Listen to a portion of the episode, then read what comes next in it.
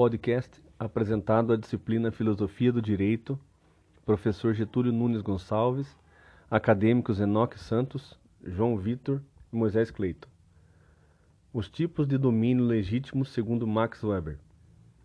Para Weber, os subordinados aceitam uma dominação desde que esse poder seja justificado. Para o poder exercido sem uma necessária força física, aplicou o conceito de dominação, a qual seria a probabilidade de encontrar obediência para ordens específicas.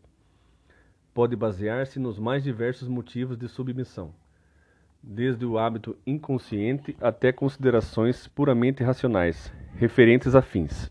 Contudo, nem toda dominação se serve de meios econômicos e muito menos tem fins econômicos. Mas nem o costume ou a situação de interesses, nem os motivos puramente afetivos ou racionais referentes a valores da vinculação poderiam constituir fundamentos confiáveis de uma dominação. Normalmente, junta-se outro elemento: a crença na legitimidade. Quem foi Max Weber? Max Weber foi um importante sociólogo e destacado economista alemão. Suas grandes obras são A Ética Protestante e O Espírito do Capitalismo e Economia e Sociedade. Dedicou sua vida ao trabalho acadêmico, escrevendo sobre assuntos variados como o espírito do capitalismo e as religiões chinesas. Segundo ele, há três tipos puros de dominação legítima. A vigência de sua legitimidade pode ser primordialmente legitimação de caráter tradicional, que é baseada na crença cotidiana, na santidade das tradições vigentes desde sempre e na legitimidade daqueles que, em virtude dessas tradições, representam a autoridade. Também pode ser legitimação de caráter carismático, baseada na veneração extracotidiana da santidade, do poder heróico ou do caráter exemplar de uma pessoa e das ordens por esta reveladas ou criadas. Também legitimação de caráter racional, baseada na crença da legitimidade das ordens estatuídas e do direito de mando daqueles que, em virtude dessas ordens, estão nomeados para exercer a dominação. Vamos falar sobre dominação tradicional. Esse é o poder da tradição, da ordem social em sua mais pura forma das instituições que perduram no tempo, sendo a sua forma mais pura o patriarcalismo. Nessa dominação, quem manda é o Senhor, e quem obedece é o súdito. O Senhor, diferentemente do líder, é deificado ou divinizado através do tempo, dos costumes. Se o Senhor vai de encontro com algum aspecto consuetudinário, ele põe em risco sua posição, já que abala a fonte de sua legitimidade a tradição. A tradição é talvez a instituição mais forte dentro de uma sociedade, já que é aceito como correta pela maioria. É geralmente algo incontestável. Se sempre foi feito de uma maneira, para sempre o será, pois ela é corretíssima. Não se pode datar o surgimento exato de uma tradição. Ela é imemorial, válida desde sempre. Por isso, sua contestação é difícil. A derrocada do poder, do poder tradicional dá-se com o contato com novos povos, com a modernização e o surgimento de novos hábitos, que aos poucos mitigam a tradição. Mas enquanto permanece no poder, este vai até o limite da tradição, apesar de que as decisões são tomadas por virtude própria do indivíduo.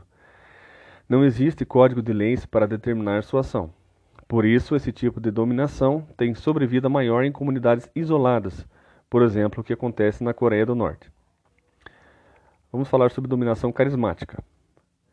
É onde a autoridade é suportada, graças a uma devoção afetiva por partes dos dominados. Ela assenta sobre as crenças transmitidas por profetas, sobre o reconhecimento que pessoalmente alcançam os heróis e os demagogos durante as guerras e revoluções nas ruas e nas tribunas, convertendo a fé e o reconhecimento em deveres invioláveis que lhes são devidos pelos governados. A obediência a uma pessoa se dá devido às suas qualidades pessoais. Não apresenta nenhum procedimento ordenado para nomeação e substituição. Não há carreiras e não é requerida formação profissional por parte do portador do carisma e de seus ajudantes. Weber coloca que a forma mais pura de dominação carismática é o caráter autoritário e imperativo. Contudo, Weber classifica a dominação carismática como sendo instável, pois nada há que assegure a perpetuidade da devoção afetiva ao dominador, por parte dos dominados. Max Weber observa que o poder racional ou legal cria em suas manifestações de legitimidade a noção de competência. O poder tradicional, a de privilégio e o carismático, dilata a legitimação até onde alcance a missão do chefe, na medida de seus atributos carismáticos pessoais. A dominação carismática tende a cessar com a morte do líder, mas existem casos de subsistência continuada, onde o poder passa para um apóstolo. Isto se deve a, primeiro, transformação da ordem carismática em ordem legal ou tradicional, respectivamente através da criação de leis e acordos de dominação, e quando introduz-se a autoridade ao sucessor pelo legado do precedente também se dá pela transformação do, do sentido do carisma. Basicamente, uma questão de sucessão pela busca de um novo líder carismático, mantendo-se momentaneamente o tipo de dominação, mas buscando qualidades que se adequem à nova situação. Falando sobre dominação legal. Esse tipo de dominação, legal ou legal racional, está sendo a forma mais sofisticada para a qual as outras convergem ela tem sua legitimidade fundada em um estatuto. A forma mais pura é a burocracia. O grupo dominante constitui uma empresa e é dividido em outras empresas, cada uma com sua competência, limites e também funções próprias. É então um sistema, uma unidade de fim, heterônoma e heterotocéfala. Então a pessoa que está no poder não é um mero instrumento do próprio sistema a regra estatuída dá as diretrizes de como se deve governar. Não se obedece à pessoa e sim o cargo estatuído. O funcionário é aquele de formação, cuja função é definida por contrato, se por um lado ele tem direitos, por outro tem deveres. E isso cabe a qualquer um que se estabelece sob o estatuto, inclusive o chefe. Tanto o funcionário quanto o chefe agem imparcialmente, sem caprichos pessoais, enquanto está em seu cargo e em seu turno ele é a personificação do cargo, um profissional. Ao fim do mesmo, ele é um indivíduo livre, sendo essas duas facetas a priori onde elas não se misturam. Conclusão: o estudo de Weber é de essência esclarecedora para a análise da história humana. O surgimento de civilizações, o poder de um líder carismático, assuntos esses percorridos pelo autor com certa clareza que nos traz novas perspectivas históricas.